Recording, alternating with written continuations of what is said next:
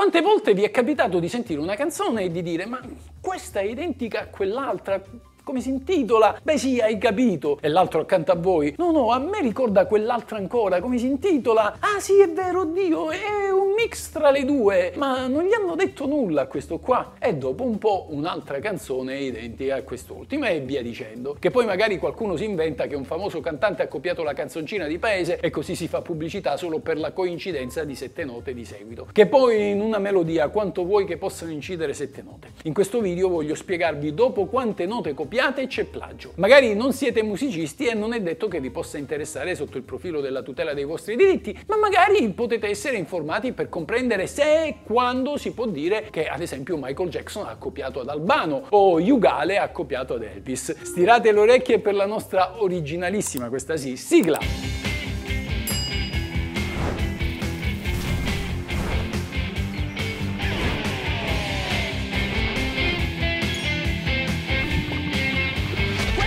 Legge.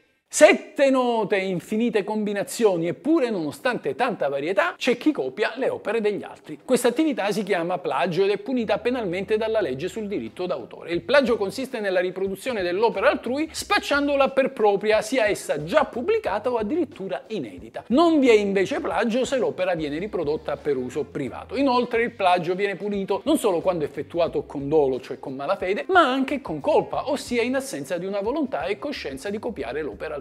Liberiamo il campo dalle false convinzioni, non esiste un criterio prestabilito per stabilire quando si commette plagio. Così sono infondate e non trovano corrispondenza nella legge le voci secondo cui il plagio scatterebbe solo dopo aver copiato almeno sette note consecutive o otto battute. Un rigido sistema del genere sarebbe fallace perché non terrebbe in considerazione l'enorme varietà dei brani. Sette note consecutive sono una parte insignificante di una composizione orchestrale, ma possono rappresentare l'intero cuore di un brano semplice di musica pop. Proprio per questo la giurisprudenza non ha dettato criteri matematici per potersi parlare di plagio, ma ritiene che si debba valutare caso per caso. Perciò adesso cercherò di spiegarvi come normalmente si orientano i giudici. In linea generale, nell'ambito della musica leggera si considera elemento distintivo di un brano la linea melodica. È a questa e non al timbro e agli accordi che si guarda per verificare se vi è stato plagio o meno. In questo ambito musicale, infatti, la melodia è l'elemento individuante della creazione, sia perché perché assorbe in sé più che in altri campi della musica il nucleo creativo, sia perché costituisce il principale elemento di riconoscimento di una canzone, ciò che con immediatezza viene percepito dai normali ascoltatori. La melodia va comunque riferita non solo alla semplice successione di note, ma anche ai tempi di questa successione ed alle accentuazioni poste sulle singole note, cioè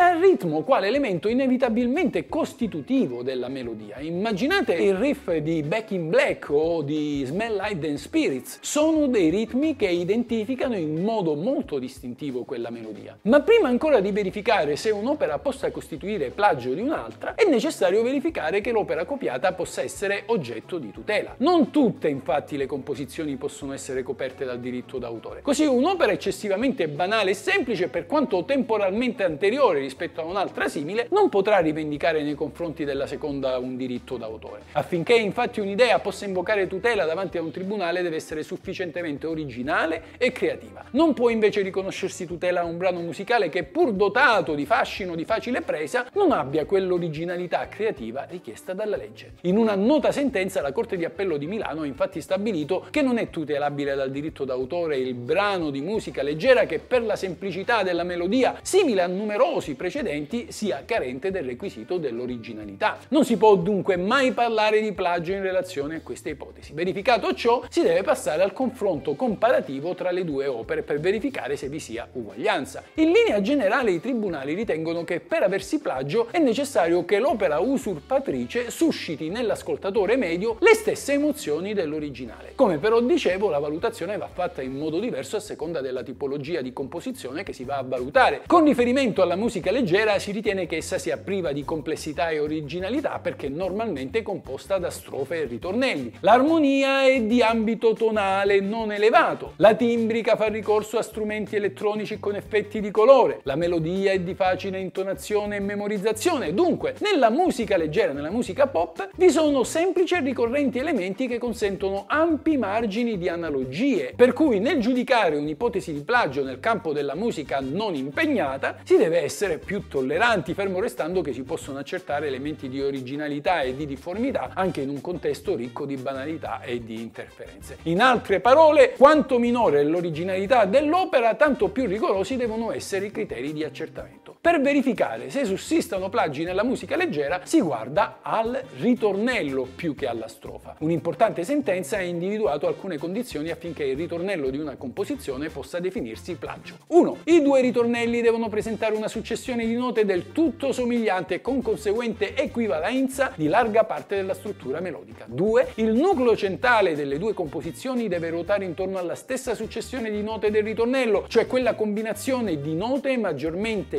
idonee a contraddistinguere il brano e ad imprimersi nella memoria degli ascoltatori. 3. La sola diversità ritmica dei due ritornelli non è sufficiente a conferire al ritornello il carattere della creatività. Devono infatti concorrere anche i due elementi della melodia e dell'armonia. Ma cosa ne sa un giudice di musica pop, vi potrete chiedere? Spesso poco, se non nulla. Difatti, se vi è una causa di plagio musicale, il magistrato nomina un CTU, cioè il consulente tecnico d'ufficio, che redige una perizia giurata in cui valuta tutti i criteri di cui vi ho parlato prima. Dunque, alla fine della favola, la vera decisione non è del giudice, ma è piuttosto del consulente tecnico, la cui analisi finisce inevitabilmente per determinare la sentenza ad una conclusione piuttosto che a un'altra. Spesso anche gli stessi CTU sono tutt'altro che univoci nelle loro indagini. Per esempio, nel noto caso giudiziario tra Albano Carrisi e Michael Jackson, prima di arrivare a un giudizio di colpevolezza nei confronti di quest'ultimo, ci sono volute tre diverse perizie e l'accertamento che ben 37 note sulle 40 che componevano la melodia dei due brani erano identiche. Tra i plagi più evidenti della storia della musica ricordo come I giardini di marzo di Battisti abbia qualcosa in comune con Mr. Soul di Neil Young o La donna che vorrei di Gigi D'Alessio sia simile in modo imbarazzante Babe I'm Gonna Live dei Led Zeppelin o ancora come Ballo Ballo di Raffaella Carrà sia strettamente imparentata con Eleanor Rigby dei Beatles. Un evidentissimo caso di plagio è quello che ha visto Eric Carmen trascrivere le note del compositore russo Rachmaninov nel suo concerto per piano e orchestra Opera 2, terzo movimento, adagio sostenuto, bellissima, se andatela a sentire. In verità non si tratta di un vero e proprio plagio perché l'opera di Rachmaninov è diventata ormai di pubblico dominio e non è più protetta dal diritto d'autore. Questa è la legge.